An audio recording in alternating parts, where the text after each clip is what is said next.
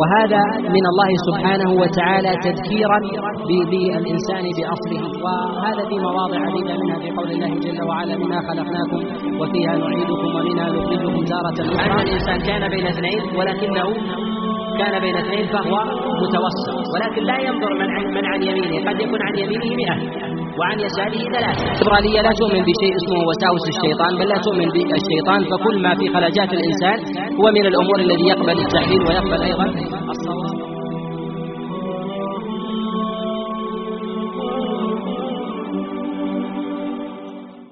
الحمد لله رب العالمين وصلى الله وسلم وبارك على نبينا محمد وعلى آله وأصحابه ومن تبعهم بإحسان إلى يوم الدين.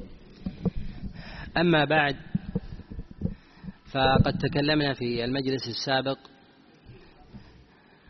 على مقدمات في أصل منطق العقل في البيئة الغربية وخصصنا من ذلك جملة وكذلك حوادث وربما أشرنا إلى شيء مما حدث في الدين النصراني ومما هو كان لبنة ظاهرة في نشوء العقل وإبعاد الدين بالكلية فإنه لم يكن الإبعاد للدين بالكلية وإنما كان على سبيل التدرج.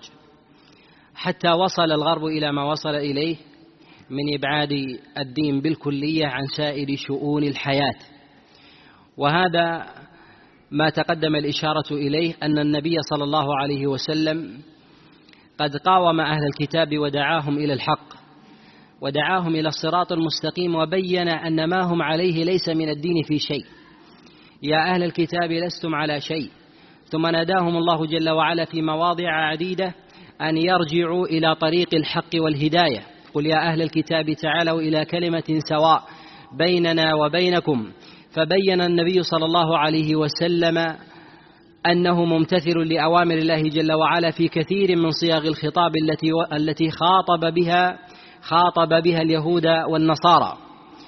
وبه نعلم أن البيئة الغربية سواء كانت كتابية أو ممزوجة بشيء من الوثنية كما نشأ في كثير من البلدان النصرانية أنها تختلف عن دين الحق الخاتم الذي ختم الله جل وعلا به سائر سائر الشرائع السابقة. وهذا فضل الله جل وعلا قد خص به هذه الأمة كما في قول الله جل وعلا كما في قول الله جل وعلا وما أرسلناك إلا كافة للناس بشيرا ونذيرا وكذلك في قول الله جل وعلا إني رسول الله إليكم جميعا. فالنبي صلى الله عليه وسلم أرسله الله جل وعلا إلى الناس كافة سواء كان كانوا من أهل الكتاب أو كانوا من أهل من أهل الشرك. وهذا من خصائصه عليه الصلاة والسلام كما جاء في الصحيحين وغيرهما من حديث أبي سعيد وكذلك جاء من حديث أبي هريرة أن رسول الله صلى الله عليه وسلم قال كان النبي يبعث إلى قومه إلى قومه خاصة وإني بعثت إلى الناس إلى الناس كافة. وهذا لم يكن لنبي من الأنبياء إلا لرسوله صلى الله عليه وسلم إلا ما جاء في بعض التفسيرات في بعض التفسيرات لبعض شرائع الأنبياء أنه لم يكن على الأرض إلا هم فبعث الله جل وعلا النبي إليهم. فكان حينئذ مشابها لبعثة رسول الله صلى الله عليه وسلم من هذا الوجه. وأما من جهة تعدد المذاهب وكذلك الأعراق والأجناس وكذلك الشرائع فإن هذا لم يكن لأحد إلا لنبينا محمد صلى الله عليه وسلم. تقدم الإشارة إلى أنه ينبغي الناظر في الأفكار والتيارات عند عند الرد عليها أن يرجعها إلى أصلها وأن يفقه حقيقتها من جهة تلقي تلك المعلومات الخارجة عن إدراكها حتى يبين مأخذها. وكثير من الناس يردون على سائر الطوائف والفرق والمذاهب برد واحد من بيان الحق من كلام الله أو كلام رسول الله صلى الله عليه وسلم من غير نظر إلى أصول تلك الأقوال التي يقولون التي يقولون بها. الليبرالية الغربية كما تقدم الإشارة إليه ليس إشكالها إشكالها مع الإسلام خاصة وإنما إشكالها مع الفطرة قبل أن يصل إلى قبل أن يصل إلى الإسلام وذلك أنهم اتكأوا على على أمرين الأمر الأول أنهم نزعوا سائر التدين والغيبيات التي يؤمن الإنسان بها فجعلوا الإيمان بالمحسوس حينئذ نعلم أنهم قد جعلوا الإسلام وسائر الوثنية من البوذية وكذلك الملحدين الذين لا يؤمنون بشيء بشيء من الديانات. وجعلوا كذلك أيضا الإسلام مع هذه مع هذه مع هذه العقائد. على حد سواء فكل ما من لم يؤمن بالمحسوس فهو فهو يخاطب على خطاب على خطاب واحد. كذلك أيضا الأمر الثاني أنهم لما كانوا يؤمنون بالمحسوس ولا يؤمنون بالأمور الغيبية كذلك لم يقروا بشيء غيبي حتى ولو كان في باطن الإنسان على هذا فإنهم لا يؤمنون لا يؤمنون بالفطرة. والفطرة المغروسة في جوف الإنسان وما يسمى في بعض المترادفات بالضمير ونحو ذلك فإنهم لا يؤمنون بذلك على على الإطلاق. إلا في بعض النوازع التي يرجعون إليها في بعض مسائل العاطفة والمحبة والمودة ونحو ذلك وذلك أنهم يجدون لها خيوطا في العقل فيربطون هذه بهذه وإلا من جهة الأصل فإنهم لا يؤمنون لا يؤمنون بالفطرة ونوازعها وتقدم الإشارة إلى أن الإنسان إذا أراد أن يدلل في مسألة من المسائل ينبغي أن يعرف الأصول التي التي يتكي عليها يتكي عليها المخالف. المخالف كما تقدم الإشارة إليه هو لا يؤمن بتدخل شيء غيبي في الحياة وهذا ضرب من ضروب الإلحاد. وتقدم أن الليبرالية هي فلسفة من فلسفات أو ممارسة من ممارسات العلمانية وذلك أن العلمانية هي الأصل وهي الأصل الفلسفي لكل إفراز عقلاني على الإطلاق. وعلى هذا ممكن أن نقول أن كل ماركسي علماني وليس كل علماني ماركسي وكذلك أيضا فإنه كل ليبرالي فإنه علماني وليس كل علماني آه، بطبيعة الحال أن يكون ليبراليا وهكذا. كذلك أيضا من دخل في أمور من دخل في أمور العقل ممن أشركها ببعض العنصريات كالقومية وغيرها فإنهم يدخلون في هذا في هذا الباب فيأخذون منها شطرا ويدع ويدعون الآخر. وإنما كانت الليبرالية على شيء متوسط بينهم وبين الماركسية وذلك أن الليبرالية تقول أنه يحق للإنسان أن يتدين بشيء خارج خارج المادة يعني خارج ما يكون في صالح في صالح الناس. ولكن الماركسية يقولون بنفي سائر سائر موجود غير غير ما يدركونه من محسوسات فيما يرون سواء كانوا سواء كانوا مما يدركوه عينا أو أو يدركوه على سبيل على سبيل اللزوم فيجدون له أثرا فيؤمنون فيؤمنون به. ولما كان إنكار الخالق أمر مكابر وكذلك أيضا مناف للفطرة لم تبقى الماركسية قوية وإنما اضمحلت وجاءت على طريق التوسط فيما يزعمون بالليبرالية بأنها أن أنها يخفى ما كان غائبا عن الإنسان ويحق للإنسان أن يفعل ما يشاء وإنما وإنما لا يدخل ذلك في أمر المادة الليبرالية الغربية لا خلاف مع الإسلام على سبيل التخصيص وإنما خلافها مع الفطرة وسائر الشرائع وسائر الشرائع السماوية. هذا أمر ينبغي أن يدرك. لماذا نذكر الفطرة ونذكر سائر الشرائع؟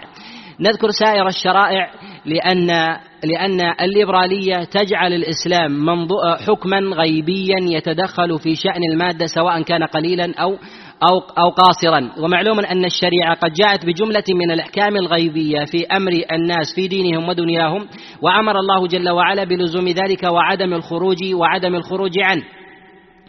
ويرون ذلك تدخلا في إرادة في إرادة الإنسان. وتقدم أنهم يؤصلون في أن الإنسان ينبغي أن يتجرد من كل مؤثر ولو كان مؤثرا في داخله. فهم يفصلون الإنسان عن كيان أسرته ويفصلون الإنسان عن كيان الدين وكذلك أيضا أمور أموره الاجتماعية ونحو ذلك. ومعلوم أن مع مع تجردهم مع مع تجريدهم لسائر الأفراد عما يسمونه بسطوة الدين ونحو ذلك وكذلك أطر الناس أو قمع الناس بأجسادهم أن يساقوا إلى أفكار وعقائد ونحو ذلك إلا أنهم انقلبوا إلى شيء آخر أنهم يسوقون العقول بوسائل الإعلام وكذلك بالأفكار وهذا نوع من أنواع القمع فانصرفوا عن القمع الظاهر إلى القمع إلى القمع الباطن وهذا مما لا ينبغي أن يصار إليه لمن يؤمن بفلسفة بفلسفة العقل. وأما مسألة الفطرة فالشرائع كلها قد آمنت بأصل الفطرة وعدم التعرض لها وهذا من الأصول المهمة التي ينبغي ينبغي فهمها. وذلك أن الذي لا يؤمن بالفطرة بطبيعة بطبيعة الحال أنه لا يؤمن بالنص. لماذا نقول أنه لا يؤمن بالنص؟ الشرائع السماوية جاءت مواكبة للفطرة لأن المخاطب ليس بحيوان بهيم وإنما هو وإنما هو حيوان يفهم ويعقل وجاءت الشريعة على ذلك النحو المركب في ذات الإنسان. وعلى هذا بين الشارع الحكيم جملة من الأمور التي تخطر في بال الإنسان وسماها وساوس. لهذا الليبرالية لا تؤمن بشيء اسمه وساوس الشيطان بل لا تؤمن بالشيطان فكل ما في خلاجات الإنسان هو من الأمور الذي يقبل التحليل ويقبل أيضا الصواب والخطأ. وعلى هذا وعلى هذا يمكن أن يقبل الإنسان ما يخطر في باله على سبيل الإطلاق. وأما أمر الفطرة الذي الذي هو مغروس في ذات الإنسان ويتفرع عنه مسألة ويتفرع عنه مسألة الأخلاق والقيم التي يحب الإنسان خلقا ولا يحب ولا يحب الآخر. وذلك لدافع الفطرة ولم يكن ثمة دليل من كلام الله جل وعلا. هم يلغون ذلك يلغون ذلك بالكلية. ومع هذا الإلغاء الذي ينبغي ألا يكون ولو على شيء يسير فقد جاءت الشريعة بحفظ ذلك الأمر أي يعني جانب الفطرة وأنه ينبغي ألا يغير على الإطلاق تحت أي وسيلة كانت. ولهذا قد جاء في البخاري من حديث أبي هريرة أن رسول الله صلى الله عليه وسلم قال إن موسى عليه السلام كان حييا ستيرا يستحي أن يرى منه شيء وكانت بنو إسرائيل تغتسل عراة. الخبر بطوله يقول النبي صلى الله عليه وسلم ثم أراد الله جل وعلا أن يبرئ موسى لما قالت بنو إسرائيل إن موسى لم يستتر منا إلا وفيه إلا وفيه مرض من برص أو عاهة ونحو ذلك وإنه اغتسل ووضع ثيابه على حجر فأمر الله جل وعلا الحجر أن يهرب أن يهرب بثيابه فهرب بها فخرج موسى عليه السلام وهو يتبع الحجر ومعه عصا ويضرب الحجر ويقول ثوبي حجر ثوبي ثوبي حجر حتى رآه بنو إسرائيل فأيقنوا أنه ليس به ليس به عاه هذا الأمر فيه إشارة مهمة لماذا أمر الله جل وعلا الحجر أن يتحرك ويزول من مكانه ليبرئ موسى ولم يأمر موسى أن ينزع عورته حتى يراه الناس. وذلك أن تغيير الفطرة أمر عظيم جليل القدر.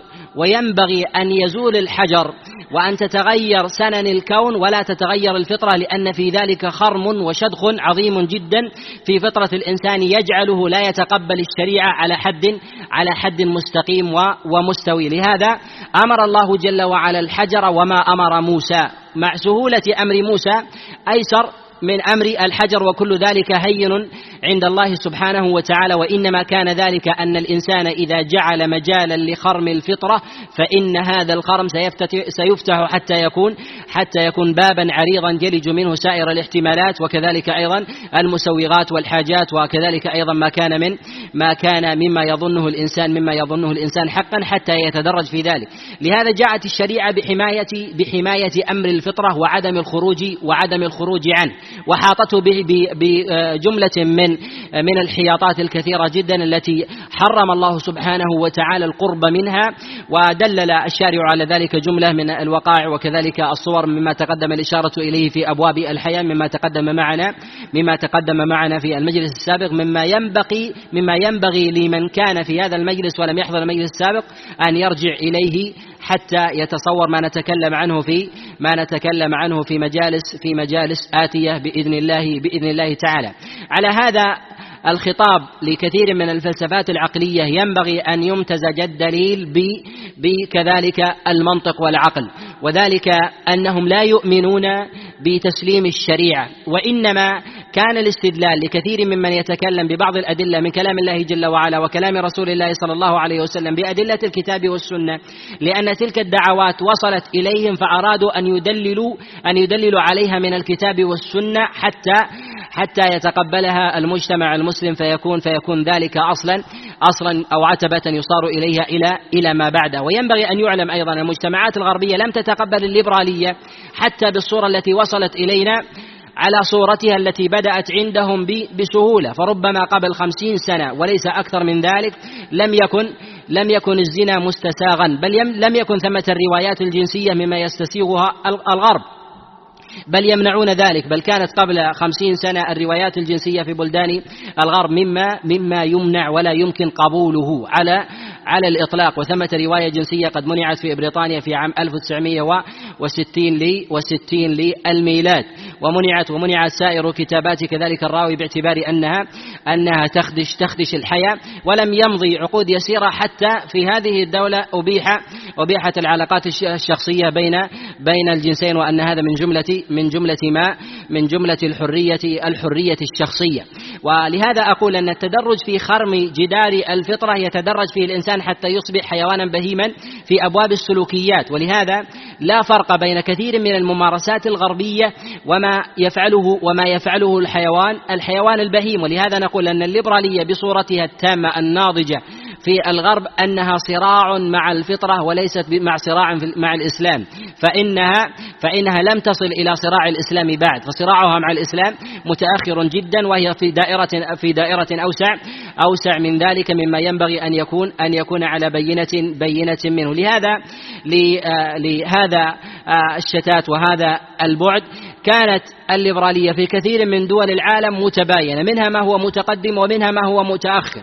ومنها ما من لا يفهم الخطاب الغربي ومنهم من يفهمه ولكن يريد أن يجتزئ منه ليخرج مثلا من بعض المظالم التي التي تلحق به في بعض بلدان المسلمين بتلك النظم أو بتلك القواعد الغربية حتى يخرج من دين حتى يخرج من ذلك الظلم من حيث من حيث لا يشعر. وقد تقدم الكلام على هذا أنه ينبغي للعاقل ألا يأخذ حقه بباطل أو يأخذ حقه بحق قد أصل لباطل يندرج فيه جملة من صور الباطل كما تقدم كما تقدم الإشارة إليه فإن الإنسان ربما يمسك بعود ولكن هذا العود هو مظلة للباطل. كحال الإنسان مثلا الذي يمسك مظلة فإنه يمسكها بعصا ولكن يأتي بعدها يأتي بعدها مظلة عريضة كالذي يريد أن ينتصر لمظلمة قد وقعت عليه بتأصيل باطل بتأصيل باطل فيقع في جملة من صور من صور الضلال والزيف ونحن إنما خصصنا الكلام على الأدلة من كلام الله عز وجل ويأتي بعد ذلك بإذن الله عز وجل الكلام على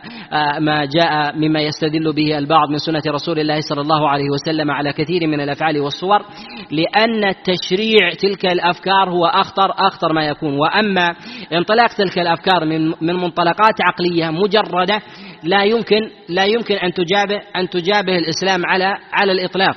وإنما إذا شرعت تلك الأفكار بتشريعات من الكتاب والسنة فإن هذا هو موضع هو موضع الخطورة.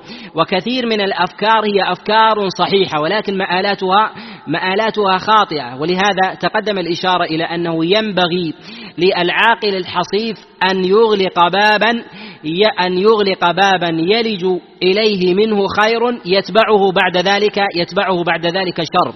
خاصة في كثير من الحياطات في مسائل في مسائل الفطرة كما تقدم الإشارة إليه في مسألة الخوف وكذلك مسألة الحياة ونحو ذلك.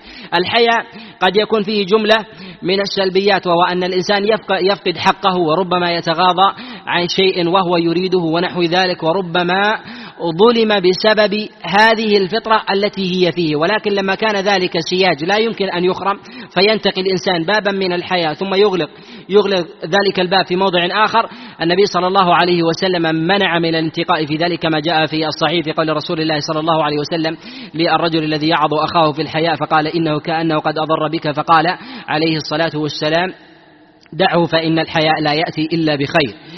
وكأن هذا الرجل حينما أراد أن ينتصر لأخيه بإسقاط الحياء بإسقاط بإسقاط قاعدة الحياء لم يعتبر النبي عليه الصلاة والسلام بذلك وترك المظلمة ولم يبحثها وذلك لمصلحة إبقاء الحياة. ولو أنه انتصر لإعادة الحق من غير إسقاط ذلك الأصل من وجه شرعي لما أنكر عليه لما أنكر عليه رسول الله رسول الله صلى الله عليه وسلم. وتقدم الكلام معنا على الآية الأولى وهي وهي آية قول الله جل وعلا لا إكراه لا إكراه في الدين قد تبين الرشد من الغي.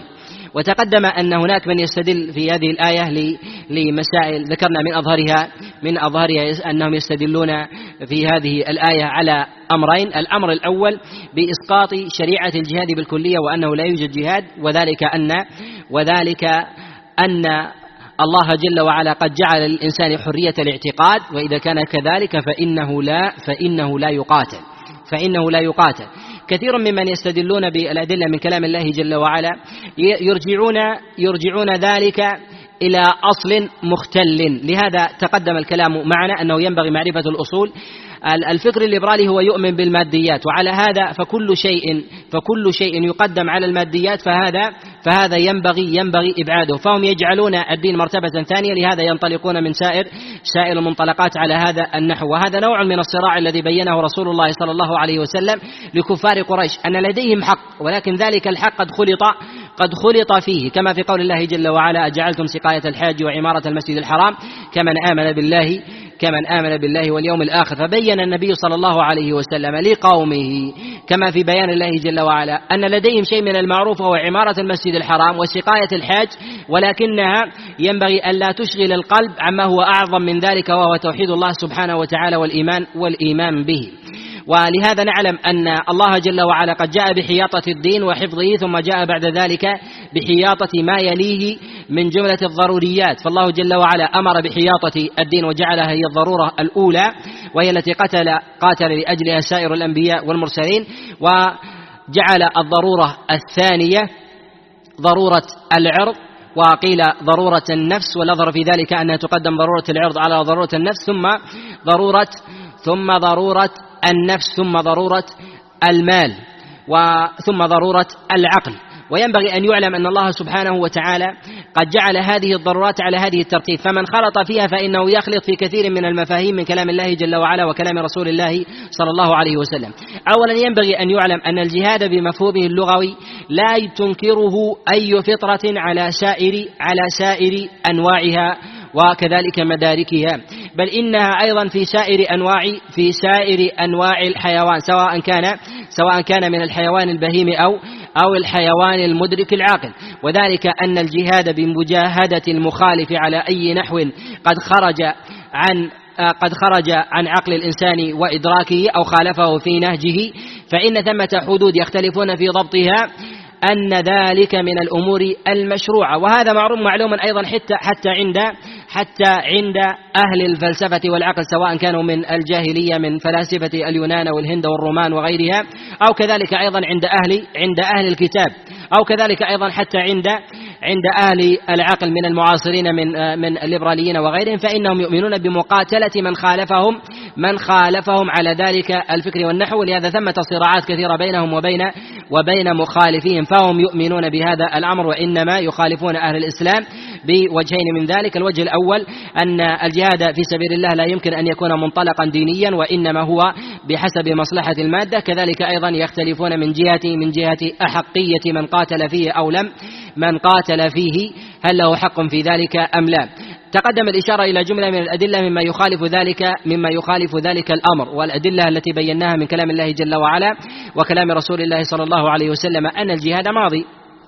ولهذا كان سائر ما جاء رسول الله صلى الله عليه وسلم من قتال إنما كان بعد هذه الآية في قول الله جل وعلا لا إكراه في الدين وتبين معنا سبب نزولها وهو ما جاء في سنن أبي داود وكذلك عند سعيد بن منصور وعند ابن جرير الطبري من حديث أبي بشر عن سعيد بن جبير عن عبد الله بن عباس أن رسول الله صلى الله عليه وسلم لما قدم المدينة كان أهل المدينة إذا ولد من ولدت له من ولد له ولد فيموت فإنه يقول سأجعله سأجعله يهوديا سأجعله يهوديا حتى حتى يحيا. يريد يتفاءلون بدين أهل الكتاب وكانوا على الوثنية. ولهذا قال عبد الله بن عباس عليه رضوان الله تعالى قال إن المرأة من من أهل المدينة تكون مقلاة يعني لا لا يولد لها حي وإنما إذا كان لها بطن ثم ثم أنجبت أي وضعت حملها فإنه يموت. فإذا حلفت على ذلك منها من يحيا في ذلك فتجعله رضيعا عند اليهود من بني النضير فيبقى فيهم مسترضعا. ثم جاء رسول الله صلى الله عليه وسلم وكان أناس من أهل المدينة من أولادهم من آباؤهم وأمهاتهم من اليهود من الرضاعة. فلما أمر رسول الله صلى الله عليه وسلم اليهود بخروجهم من المدينة كان تحت أسقف دورهم من من أهل المدينة ممن ليس من أبنائهم من النسب فلحقهم آباؤهم من النسب فأرادوهم فكانوا هم على اليهودية فكانوا على اليهودية. فجاءوا إلى رسول الله صلى الله عليه وسلم فقال فقالوا إنهم إنهم خرجوا إنهم خرجوا بأبنائنا. فقال رسول الله صلى الله عليه وسلم لما آه، لما ظهر له أنهم لا يريدون لا يريدون الإسلام وإنما يريدون اليهودية أنزل الله جل وعلا قوله لا إكراه لا إكراه في الدين. وبه نعلم أن ما يفهم من قول الله جل وعلا لا إكراه في الدين أن الإنسان له حق الخروج من الإسلام أن هذا معنى باطل وإنما وإنما المقصود خلافه كما كما هو ظاهر. وأن الإنسان إذا دخل في الإسلام وأن الإنسان إذا دخل في الإسلام فيجب عليه أن يبقى فيه وإن خرج منه فهو فهو مرتد. وأما الحرية التي جعلها الله عز وجل وأرادها في قوله جل وعلا لا إكراه في الدين فهي حرية اليهودي والنصراني على دينه ألا يقتل ابتداء ألا يقتل ابتداء حتى يدخل في الإسلام وإنما يقاتل حتى يدفع الجزية أو يكون بينه وبين أهل الإسلام عهد عهد وذمة وميثاق. وأما الذي يقاتل ولا يقبل منه عهد وذمة وميثاق فهم الوثنيون فإنهم يقاتلون ولهذا قال الله جل وعلا قاتلوا الذين لا يؤمنون بالله ولا باليوم الآخر ولا يحرمون ما حرم الله ورسوله ولا يدينون دين الحق من الذين أوتوا الكتاب حتى يعطوا الجزية عن يد وهم صاغرون. هذه الآية بينت أن أهل الكتاب لا يقاتلون حتى يدخلوا الإسلام وإنما يقاتلون حتى يعطوا الجزية إن كان أهل الإسلام أقوى منهم وإلا بينهم وبين أهل الإسلام يكون حينئذ السلام والميثاق الميثاق والعهد في ذلك. وأما أهل الكتاب فإنهم يقاتلون كما في قول رسول الله صلى الله عليه وسلم كما جاء في الصحيحين وغيرهما أمرت أن أقاتل الناس حتى يشهدوا أن لا إله إلا الله وأني رسول الله ويقيموا الصلاة ويؤتوا الزكاة فإذا فعلوا ذلك عصموا مني دماءهم وأموالهم إلا بحقها وبه نعلم أن الآية قد خصصها الحديث وهذا من النوا من نوادر المواضع أن ثمة آية يخصصها يخصصها حديث وإلا وأن أن يكون ثمة أن ثمة حديث تخصصه آية وهذا من النوادر وإلا فالأصل أن الآية يخصصها يخصصها الحديث وذلك في قول الله جل وعلا من أهل الكتاب حتى يعطوا الجزية عن يد عن يد وهم وهم صاغرون. وبه نعلم أن حرية الاعتقاد في ذلك أن لليهود والنصراني أن يبقى على دينه ولكن لا يدخل الإسلام ثم يخرج ثم يخرج منه. وذلك لأمور لأمور كثيرة منها أن الإسلام أن الإسلام دين الحق والدخول فيه والولوج منه فيه خرم لهيبته وفيه خرم أيضا لكيان الإسلام وهيبته وجماعة المسلمين. فإن الإنسان إذا دخل في كيان ثم خرج منه إلى كيان آخر معادي فإن ذلك مدعاة مدعاة لتهوين الإسلام في أعين في أعين الآخرين. وإنما بيان الحكم للغير أنه إذا دخل في الإسلام ثم يجب عليه ألا يخرج منه هذا هو الواجب. هذا هو الواجب بيانه بيانه ابتداء وهذا هو الذي نزل فيه النص وأما من دخل في الإسلام وأما من دخل في الإسلام فإنه فإنه يجب عليه أن يبقى فيه وإن خرج منه وإن خرج منه فإنه فإنه يقتل كما جاء في ذلك عن رسول الله صلى الله عليه وسلم ويأتي ويأتي بيانه بيانه بإذن الله. ما تقدم الإشارة إليه من مسألة من مسألة حرية الاعتقاد التي يستدل بها في هذا الأمر. من الناس من ينطلق في مسألة حرية الاعتقاد إلى أمرين. أن أن سائر الشرائع تؤدي إلى الله جل وعلا وهذا بغي ولا تعضده هذه الآية. وذلك أن الله سبحانه وتعالى قال في كتابه العظيم قد تبين الرشد من الغي إذا فثمة رشد وثمة غي. فأي طرق تؤدي في طريق الغي؟ وإنما الله سبحانه وتعالى خص معنى غير هذا غير هذا المراد. المعنى الآخر من قال أن للإنسان أن يتدين بأي دين شاء والله جل وعلا حسيبه يحاسبه على هذا الأمر. وهذا المعنى بهذا الإطلاق هو من المعاني الباطلة والمفاهيم الخاطئة وذلك من وجوه. أولها أن الله سبحانه وتعالى قد بين أنه أراد في ذلك حالا تختلف عن الحال المطلقة التي يطلقها من يستدل بأمثال هذه الآية مما يعارض سائر الأدلة التي جاءت في كلام الله جل وعلا وكلام رسول الله صلى الله عليه وسلم وإنما هي خاصة بأهل الكتاب قبل دخولهم الإسلام. ومن دخل الإسلام سواء كان يهوديا أو نصرانيا فيجب عليه أن يبقى أن يبقى فيه. وذلك أن رسول الله صلى الله عليه وسلم قاتل اليهود والنصارى قاتل اليهود والنصارى على الإسلام وكل القتال الذي جاء عن رسول الله صلى الله عليه وسلم كان بعد نزول هذه الآية وذلك أن النبي صلى الله عليه وسلم إنما أخرج اليهود وكذلك أخرج وأمر بإخراج سائر أهل الكتاب من جزيرة العرب وذلك قبل قبل قتاله عليه الصلاة والسلام قبل قتاله عليه الصلاة والسلام لهم. وبه نعلم أن هذا الإطلاق الذي يستدلون به بهذا العموم يبطلون به سائر سائر الأدلة التي تبين أحكام البقاء في الإسلام. وهذا يظهر في قول رسول الله صلى الله عليه وسلم كما جاء في الصحيح من حديث عبد الله بن عباس قال النبي عليه الصلاة والسلام من بدل دينه من بدل دينه فاقتلوه. هذا الحديث حديث عبد الله بن عباس في قول رسول الله صلى الله عليه وسلم من بدل دينه فاقتلوه. حاول كثير أن يتسور على هذا الحديث مع كونه في البخاري بالإعلان. قال وذلك أنه قد جاء من حديث أيوب عن عكرمة عن عبد الله بن عباس عن رسول الله صلى الله عليه وسلم. قالوا وقد تفرد به عكرمة عن عبد الله بن عباس وقد اتهما وهذا وهذا كلام ينبغي ألا يعول عليه. وذلك لأمور. أولها أن حديث عبد الله بن عباس عليه رضوان الله تعالى قد جاء في البخاري وهو مما تلقته الأمة بالقبول. كذلك أيضا فإن عبد الله بن عباس عليه رضوان الله تعالى قد رواه غير عكرمة عنه. وذلك أنه قد جاء من حديث عبد الله بن عباس عليه رضوان الله تعالى كما رواه كما رواه الطبراني وغيره من حديث هشام من حديث هشام عن قتادة عن أنس عن عبد الله بن عباس عليه رضوان الله تعالى. وقد جاء أيضا من حي من غير حديث عبد الله بن عباس عليه رضوان الله تعالى فيما رواه الإمام النسائي في كتابه السنن وكذلك رواه عبد الله بن أحمد كما في زوائد المسند.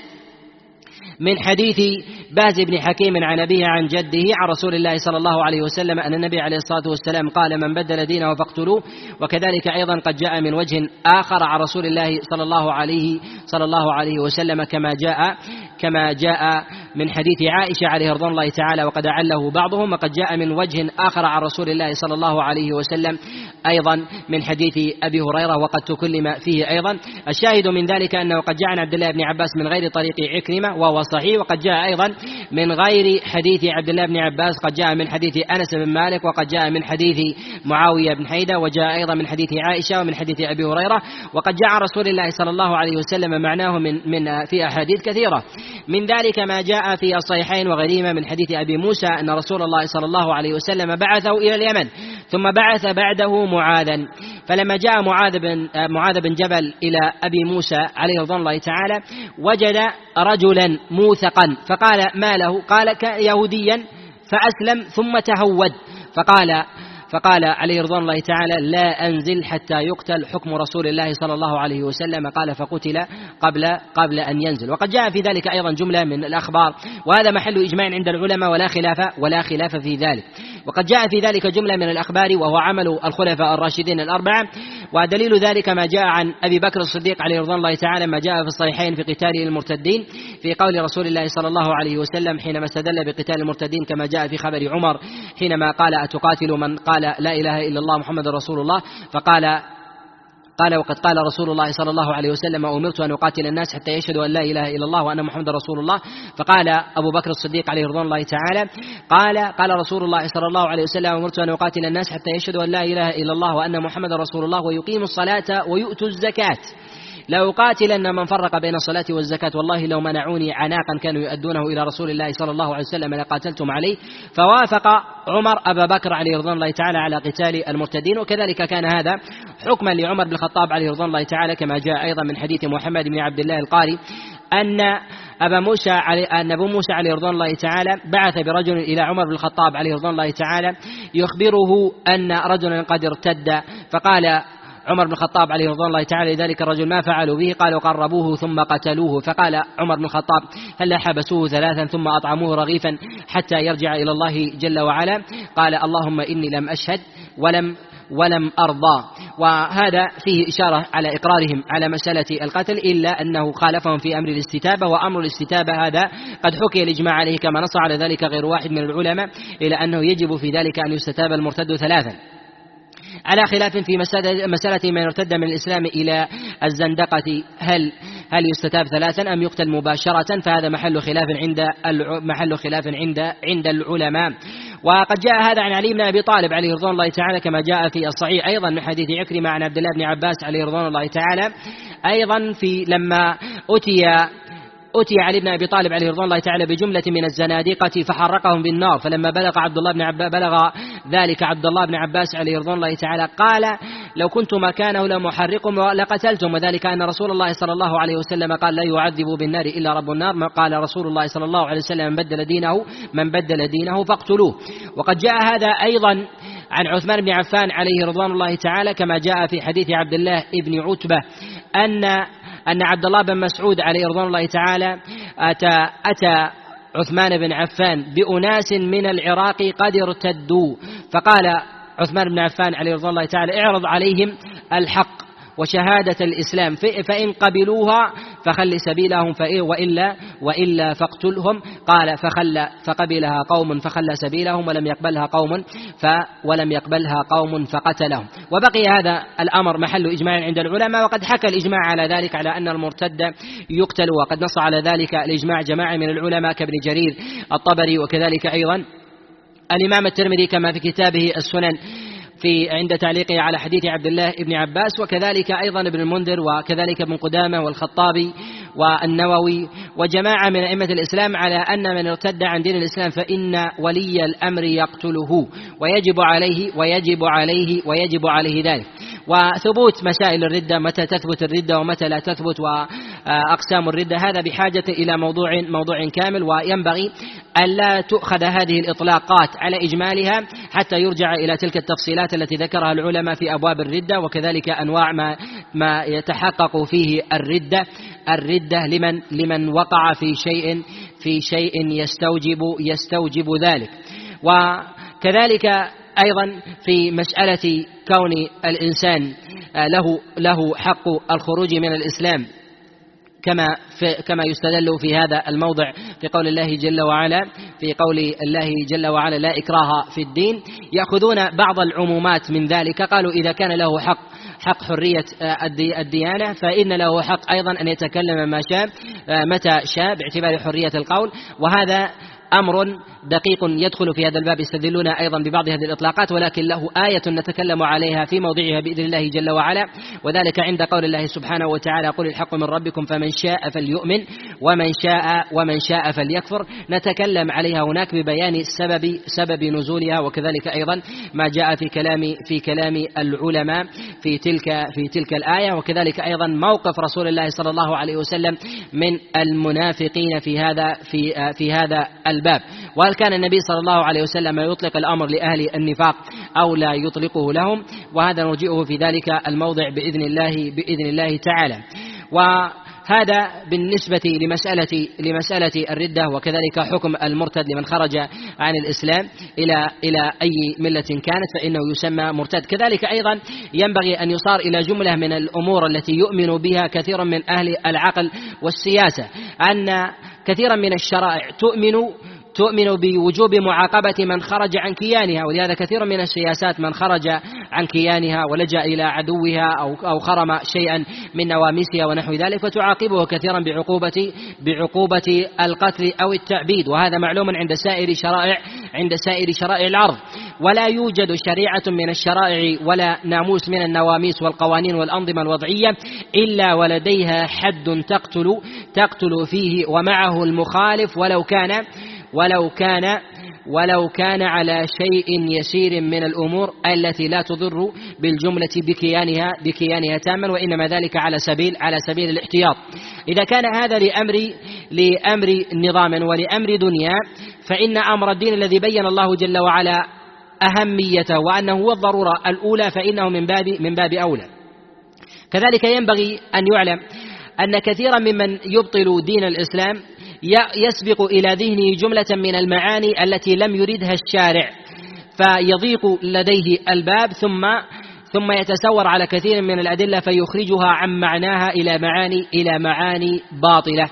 فيأخذ مثلا ما جاء في كلام رسول الله صلى الله عليه وسلم في قوله من بدل دينه فاقتلوه على معاني باطلة منها أنه يسوغ للمسلم أن يقتل كل كافر قد لقيه حتى يدخل الإسلام سواء كان يهوديا أو نصرانيا أو كان وثنيا قد بلغه الدين أو لم يبلغه سواء كان ذكرا أو أنثى فيسبق إليه هذه المعاني لجهله بالإسلام فينصرف عنها أو يأخذ تلك الأدلة على معنى قد شوه فينصرف ذلك المعنى فينصرف فينصرف عن ذلك المعنى إلى معنى أفسد أفسد منه. وإنما حمل كثير من الجهلة الذين دخلوا في أبواب الذين هم من أهل الإسلام من عوامهم وإن كانوا من أهل القراءة والكتابة والنظر في كثير من القواعد والأنظمة ونحو ذلك ولكنهم من أهل الجهل في أبواب الإسلام. تغلغل إلى كثير من من مداركهم وعقولهم. هذه المعاني ورسخت أن الإسلام أن الإسلام دين دين مستبد. وكذلك أيضا يقتل المخالف على أي نحو كان ويأخذون بأمثال هذه الإطلاقات.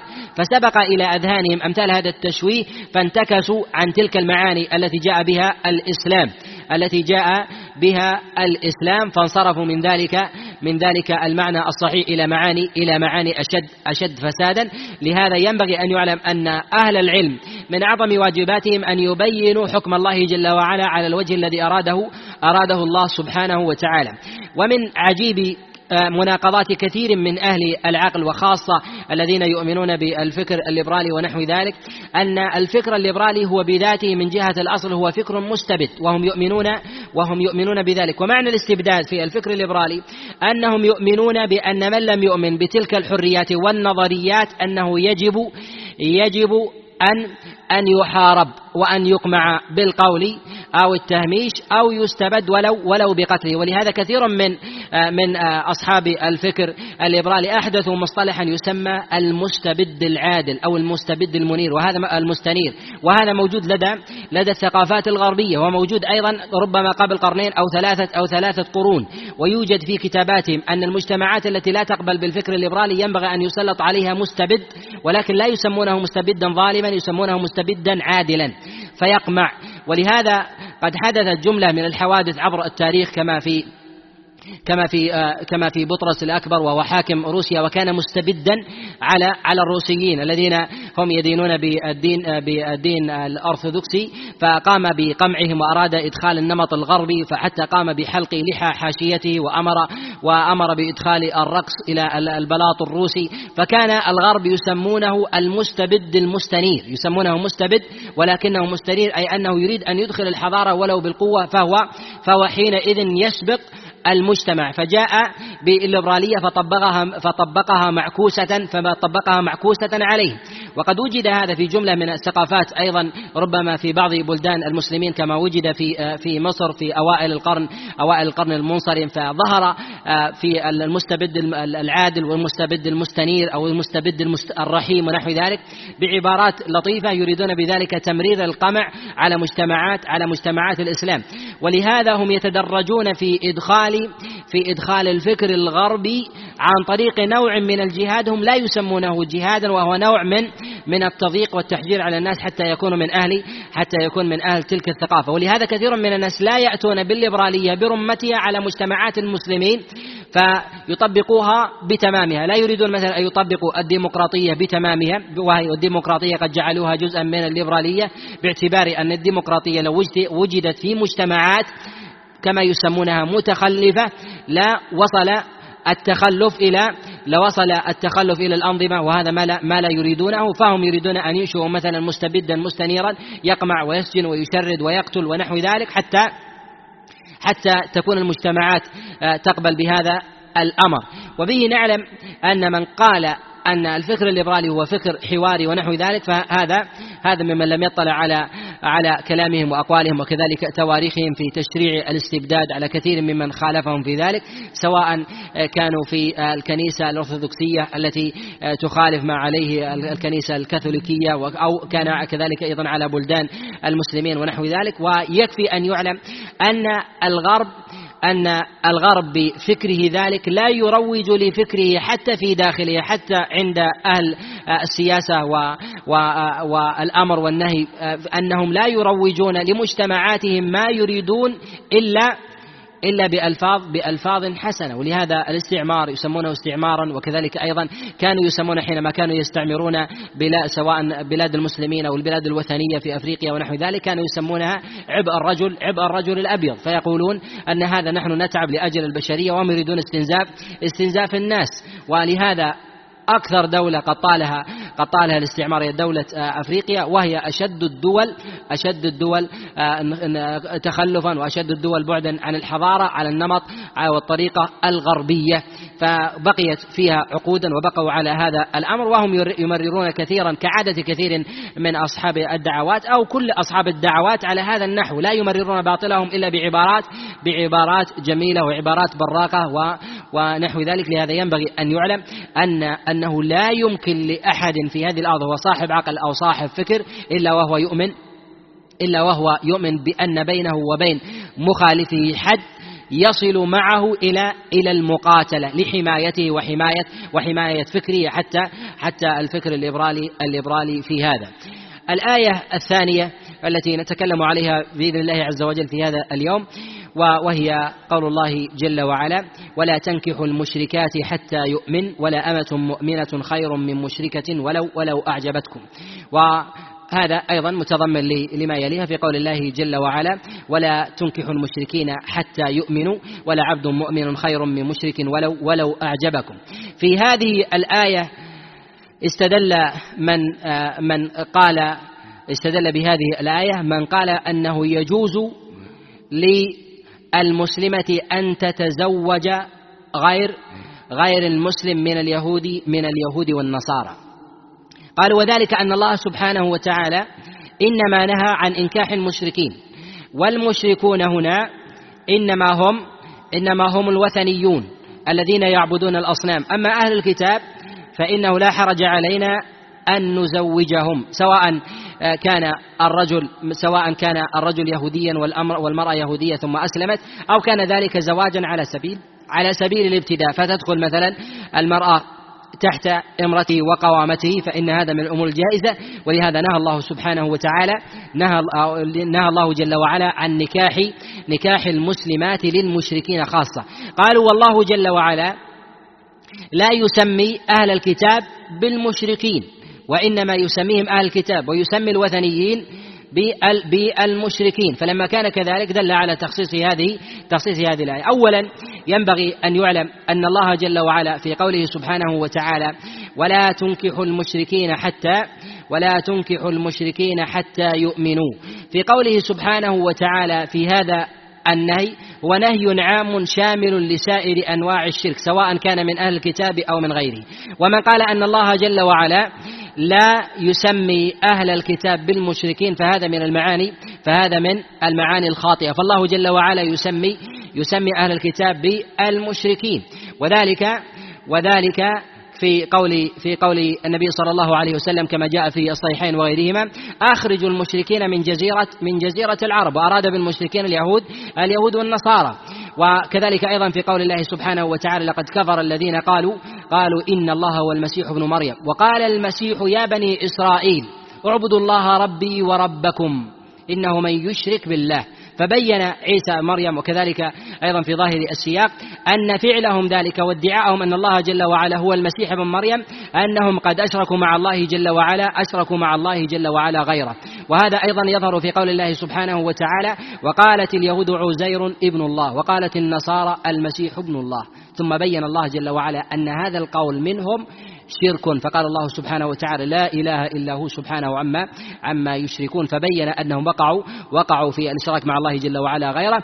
وهذا أيضا يظهر في قول الله سبحانه وتعالى قل يا أهل الكتاب تعالوا إلى كلمة سواء بيننا وبينكم ألا نشرك ألا نعبد إلا الله ولا نشرك به شيئا. فبين الله سبحانه وتعالى أن النبي صلى الله عليه وسلم كان أول دعائه للمشركين حتى يأتوا إلى كلمة سواء حتى ينتزعوا من الشرك الذي هم فيه وهو أنهم جعلوا الله جل وعلا هو المسيح عيسى عيسى بن مريم. وقد قال هذا عبد الله بن عمر عليه رضوان الله تعالى كما جاء في الصحيح من حديث ليث عن عن, نافع عن عبد الله بن عمر قال لا أجد أعظم شركا من أن تقول إن إن الله جل وعلا إن المسيح هو ابن الله وهذا في إشارة إلى أنهم وقعوا في الشرك. وأن الله سبحانه وتعالى يفارق بينهم وبين الوثنيين في حال الاجتماع. فيسمي أهل الكتاب باليهود والنصارى ويسمي أهل الكتاب أيضا بأهل الكتاب ويسمي الوثنيين بالمشركين. ولهذا ثمة اشتراك في هذا في هذا الباب. وبه نعلم أن الاستدلال بهذه الآية من من المعاني الباطلة. كذلك أيضا فيه معارضة لما جاء في قول الله سبحانه وتعالى والمحصنات من الذين من الذين أوتوا الكتاب حل لكم. فبين الله جل وعلا أن المحصنات من الذين أوتوا الكتاب من قبلنا هي حل حل لنا. أي أحل الله جل وعلا كحل كحل أهل الإيمان. فلما جاء هذا الأمر على هذا النحو علم أن الإطلاق في قول الله سبحانه وتعالى شامل لسائر لسائر أنواع الكفرة. فإذا كان كذلك احتاج ذلك إلى الاستثناء. وهذه الآية في أن الله سبحانه وتعالى استثنى نكاح الكتابيات من سائر الكفرة كان في آخر ما نزل على رسول الله صلى الله عليه وسلم وذلك كان في سورة المائدة وسورة المائدة هي من آخر ما نزل على رسول الله صلى الله عليه وسلم وقد نزلت سورة المائدة على رسول الله صلى الله عليه وسلم تامة يعني لم تكن مما نزل على رسول الله صلى الله عليه وسلم منجما وهذا يدل على أن هذه الآية جاءت جاءت مخصصة للآية السابقة فلما كان كذلك يؤخذ إطلاقها بالنهي عن إنكاح المشركين على الإطلاق. وكذلك في قول الله سبحانه وتعالى ولا تمسكوا بعصم الكوافر أي أنه ينبغي لمن أخذ بعموم تلك الآية في أن الله جل وعلا نهى عن إنكاح المشركين. المراد بذلك الوثنيين. أي أيضا أن نأخذ بعموم هذه الآية في قول الله سبحانه وتعالى في سورة الأحزاب. أن نهانا عن أن نأخذ بعصم الكوافر أن يشمل ذلك الكتابية وكذلك أن يشمل الكتابية من اليهود والنصارى. فإذا أخذنا بالعموم هناك فيجب علينا أن نأخذ بالعموم بالعموم هنا. فنمنع حينئذ الرجل من أن ينكح الكتابية فهذا نوع فهذا نوع من الاضطراد لا يأخذون به ولكن نقول أنه ينبغي أن يؤخذ المحكم بالمت... أن يؤخذ المحكم فيجعل مبينا للمتشابه ثم ينبغي أن يعلم أنه يحرم على المؤمنة أن تنكح أن تنكح كافرا سواء كان يهوديا أو نصرانيا أو وثنيا وهذا محل إجماع عند العلماء ولا خلاف عند العلماء فيه. نص على ذلك غير واحد من العلماء كابن جرير الطبري وكذلك الترمذي وابن المنذر وكذلك ابن عبد البر والخطابي ولا خلاف عند العلماء ولا خلاف عند العلماء في ذلك. والذين يستدلون بأمثال هذا الاستدلال في أن الله جل وعلا نهى عن إنكاح المشركين يعني الوثنيين أخذوا بهذا العموم. آه، لم ينظروا في كلام السلف الصالح في ذلك وأن الله جل وعلا قد استثنى استثنى أهل الكتاب من هذا من هذا الإطلاق. استثنى أهل الكتاب من عدم من عدم نكاح المشركات حتى يؤمن. وقد نص على ذلك عبد الله بن عباس كما رواه ابن جرير الطبري من حديث معاوية بن صالح عن علي بن أبي طلحة عن عبد الله بن عباس قال استثنى الله نساء أهل الكتاب نساء أهل الكتاب.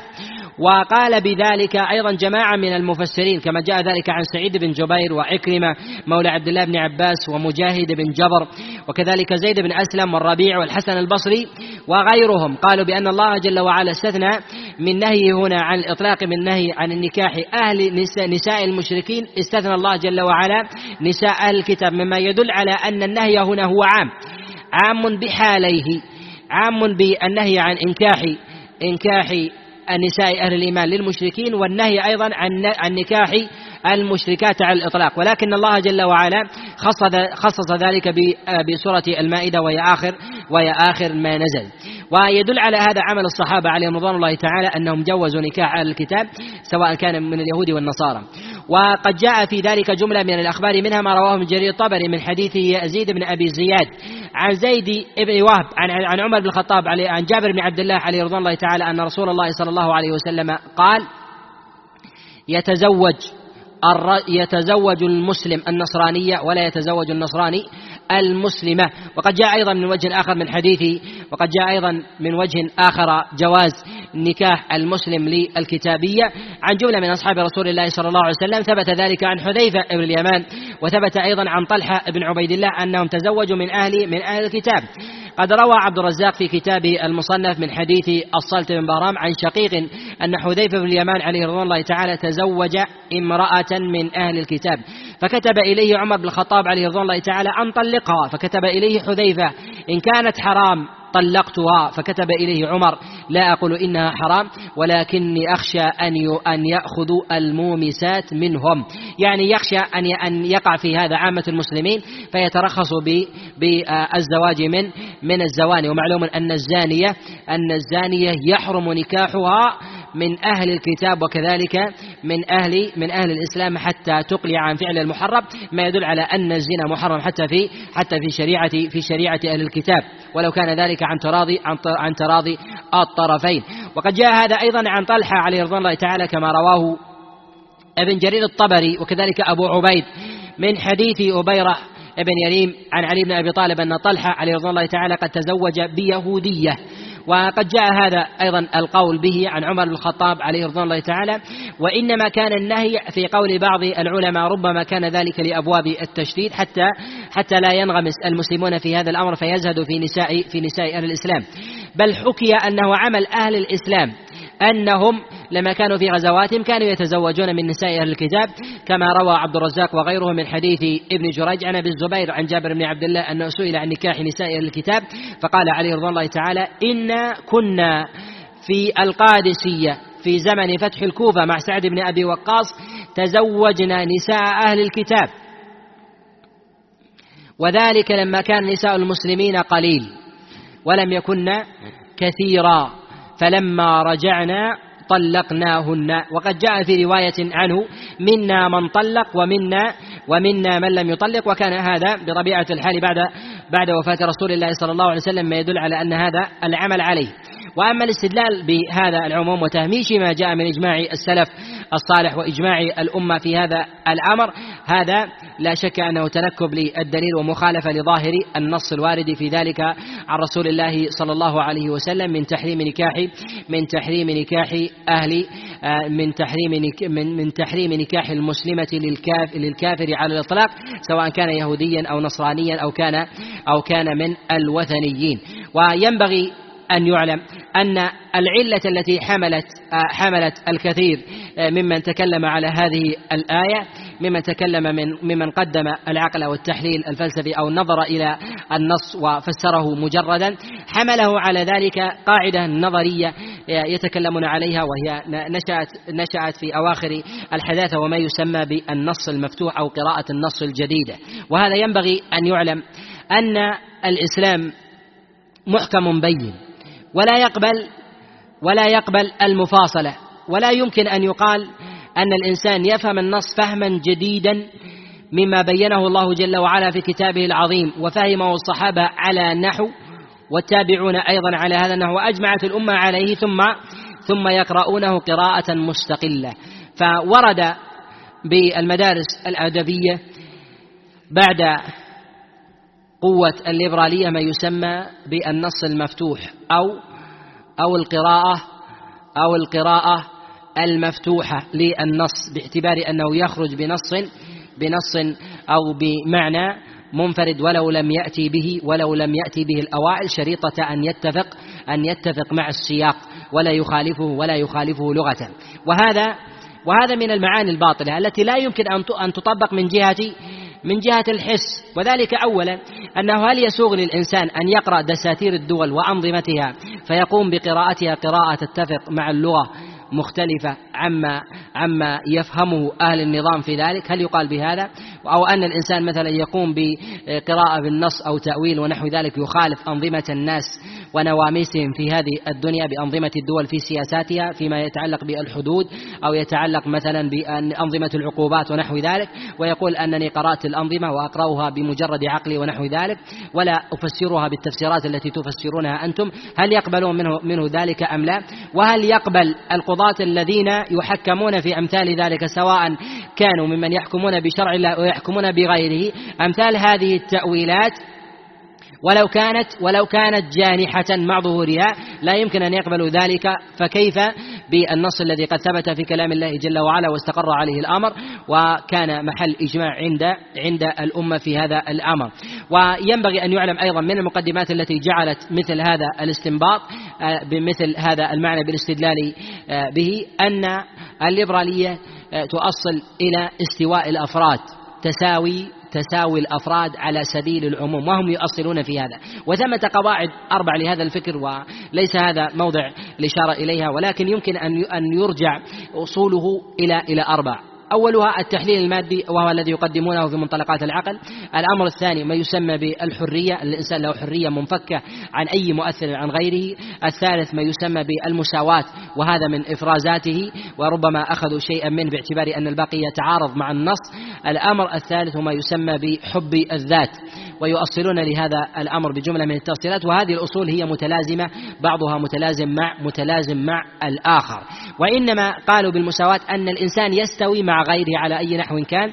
والإنسان حينما يقرأ أمثال هذا الأصل وينظر فيه في كلام الله عز وجل وكلام رسول الله صلى الله عليه وسلم وينظر في جملة من المحرمات ونحو ذلك وقد تشرب ببعض أمثال هذه الأصول الأصول العقلية ونحو ذلك يأتي إلى تطبيق والتماس ولو الأقوال الشاذة ما وجد تفسيرا من كلام الله جل وعلا وكلام رسول الله صلى الله عليه وسلم وكأنه جعل أمثال هذه القواعد العقلية وأمثال هذه الأصول هي حكم حكم على شريعة الله سبحانه وتعالى وهي منقوضة.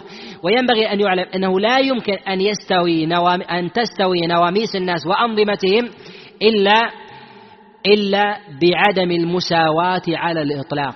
والتساوي بين الأفراد لا يمكن أن تتم أن يتم أمر البشرية على ذلك. ولهذا جاءت الشريعة بضبط ذلك الأمر ولا بإلغائه وإنما جاءت بتأصيل أمر التساوي وأن المسلمين على حد على حد سواء في حكم الله جل وعلا ولا فرق بين أبيض ولا فرق بين لا فرق بين أبيض وأسود إلا إلا بالتقوى هذا هو الأصل. ولكن التساوي على الإطلاق هذا لا يمكن أن يقال به. يقال به في باب ولا يقال به في باب آخر. لهذا جاءت الشريعة ببيان مثلا فرق الكبير عن الصغير. ولهذا جاءت بالفرق في بعض الأبواب بين القائم والقاعد أن القائم يسلم على القاعد وأن الكبير يسلم على الصغير وأن الصغير يحترم الكبير وأن الإنسان في أبواب السقيا يعطي عن عن من عن يمينه. لابد من بيان جملة من الفروقات وعدم التساوي وإلا كان ثمه نزاع في في هذا الباب. ولهذا جاءت الشريعة بضبط الدنيا وكذلك أيضا بضبط بضبط امور أمور الدين. ولهذا الباب لما ولعوا في أبواب التساوي وانغمسوا فيه تدرجوا من جهة الأصل إلا أنه لا فرق في أمور الدين وتفرعوا من ذلك في أمور النكاح ونحو ذلك.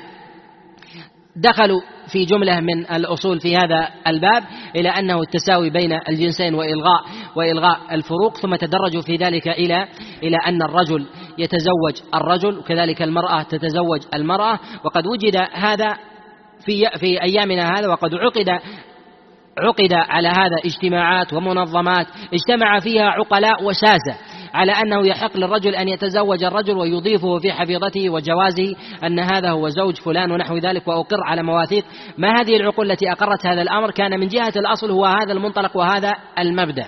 والإنسان إذا تدرج كما تقدم الإشارة إليه بخرم وثقب جدار الفطرة تدرج في ذلك حتى حتى حتى ينتهي إلى مساواة الحيوان البهيم. ولهذا تقدم إلى أن فهم الليبرالية على العموم هذا من الأمور الشاقة من الشاقة جدا. ولهذا كثيرا من الناس يعيه فهم الفكر الليبرالي. لماذا؟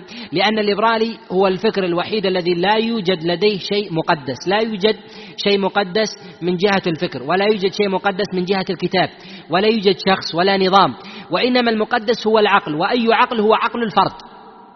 عقل الفرد في ذاته فهم لا يقبلون أيضا أن يقارن عقل الفرد بعقل غيره حتى يمتزج حتى يخرج بنتيجة صحيحة.